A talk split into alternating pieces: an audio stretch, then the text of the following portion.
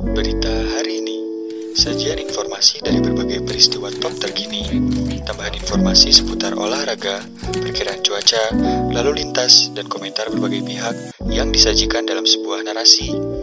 Yang bisa Anda dengarkan di mana pun dan kapan pun.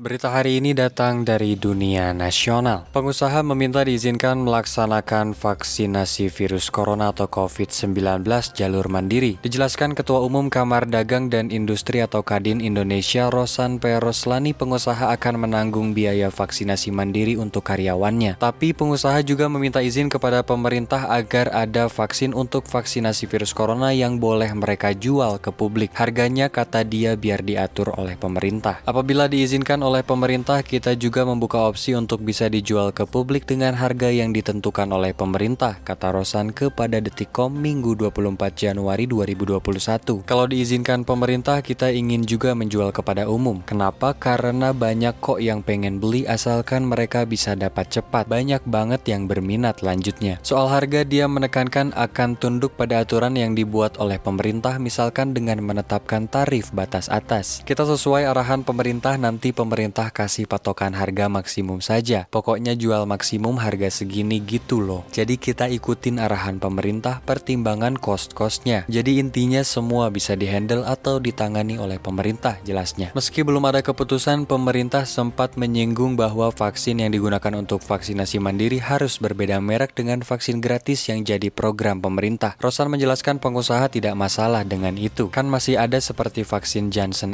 Johnson, masih ada Sputnik, masih ada ada yang lain tambahnya. Pemirsa itulah berita hari ini mengenai pengusaha yang meminta izin pemerintah untuk menjual vaksin mandiri. Terima kasih telah mendengarkan, tetap patuhi protokol kesehatan selama COVID-19.